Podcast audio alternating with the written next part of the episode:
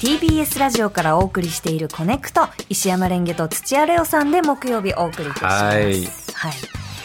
ここからは今一押しの TBS ポッドキャストとあなたをつなぐポッドキャストコネクションです今週も博多大地先生から、はいあー大地先生のポッドキャストのあー告知文がはい届いております、ありがとうございます絵文字は入っておりませんおお、はい最後に一個だけびっくりマークがあるあそれとさすがですね大人のたしなみなんですかねでタイミングあれば「よろしく」の後が「にょろ」の棒にしてちょっと柔らげてあーあー見事大地すいませんねこんなところで大地先生伝えてし まってはいすいませんはい伝えほんます本今題週本題聞かせてくださ今い週の、えー告知文ですコネクト沖の皆さんレンゲさんこんにちはこんにち は今日の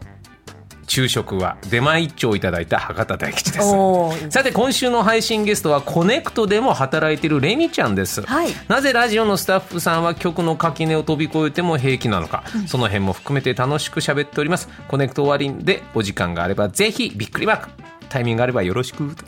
ありがとうございますもうこっちから打診しなくても今週は来てくださいましたありがとうございあますりがとうございあまのす水曜 AD さんとしてお世話になってそういですよる、ねうんレミさんが、うんあのゲストなんですけどレミさんすごくあの明るくはつらつとして、うんそして滑舌がめちゃくちゃいいんですよ、うなぜかっていうその秘密がお話しされてますすごい聞いてるね聞きました面白いですよもうぜひでやっござぱいりますねいいんですよね、はい毎週水曜日配信でございますはいここからは今一押しの、えー TBS ポッドキャストとあなたをつなぐポッドキャストコネクション、はい改めてリスナーさんからの推薦コメントをご紹介いたします、ラジオネーム暗黒生クリーム将軍さんはい私が進めたいポッドキャストはアフターシックスジャンクションですあと6特に最近面白かったのが5月15日配信カルロス矢吹さんとチャッピー加藤さんの新しいスタジアムエスコンフィールド北海道特集です、はい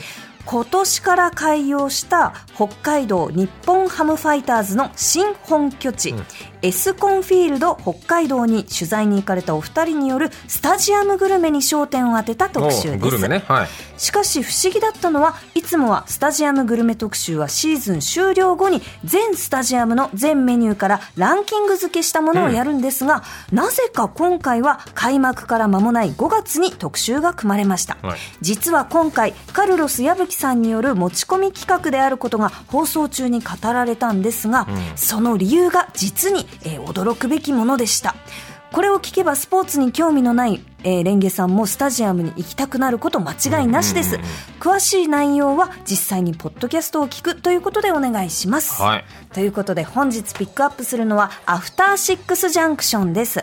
映画音楽本ゲームなど最新カルチャーや分あ最新カルチャーの分析やスタジオライブ独自視点の特集など日常の面白を掘り起こすカルチャーキュレーション番組です、うんえーメインパーソナリティはヒップホップグループライムスターの歌丸さんですレンゲさんもね、もうアトロクファミリーみたいな感じだよね感覚的には、あのね、なん何か回かねそんな気持ちでおりますが、あの、伝線オブラブ、そして伝線オブラブ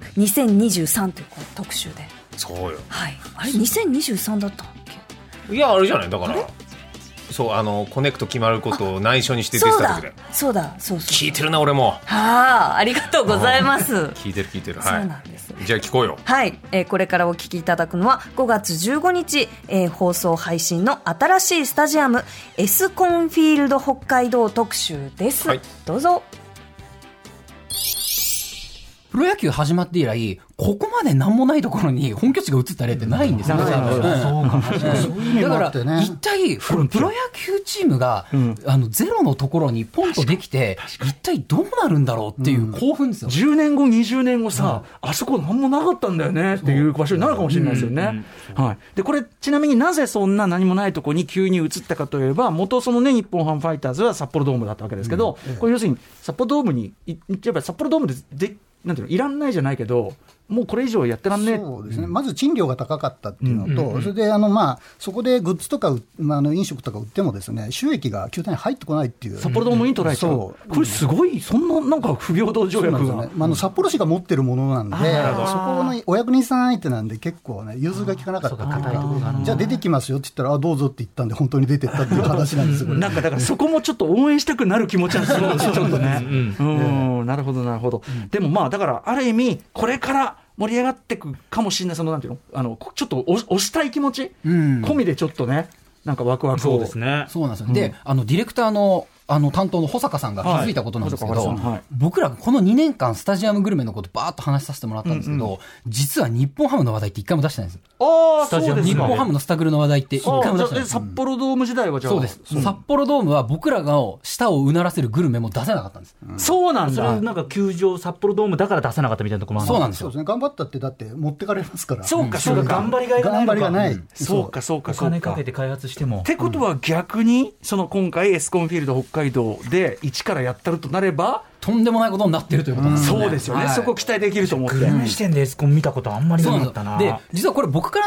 あの保坂さんにお願いしたはい持ち込み企画なんですけど、はいなんで保坂さんにエスコンのことをやらせてくれって言ったかっていうと、ええこのままだと年末にスタジアムグルメ年間ベスト10を決めたとしたら 10品全部北海道のものになっちゃう多分そうなりまエすスコンね。フィールドが良すぎて、良すぎてでそれぐらい美味しいんでちょっとエスコンは一回シーズン中にやっつけさせてなくれるるほど、なるほど。であだからに今のうちに予告しておきますけど2023年の年間ベストやらせてもらうとしたら日本ハム以外の11球団で作ることになります、なるほど。もうこへーれは別枠。別枠それだけ別枠違うんですかへちょっとね比べるのが他の球団がかわいそうぐらいすごいですー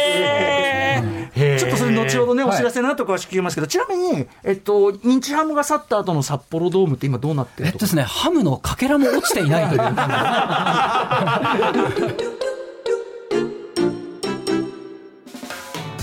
はい、アフターシックスジャンクションをお聞きいただきました。いいね。エスコンフィールド北海道って、皆さんエスコンって略すんですね。そうそうそう。もう今のレンゲさんの読み方を聞いてて、あ、知らないなと思いながそら。うなんです。すいまいせんや素。敵な球場ですただ駅が近くにないのが今建設計画が頓挫してですね、ええそこはなんとかしていただきたいなというふうにはちょっと僕が計画に入りたいぐらいですなるほこのどプ。ランだと予算半分できるぞっていうのはアイデアが僕にありますあら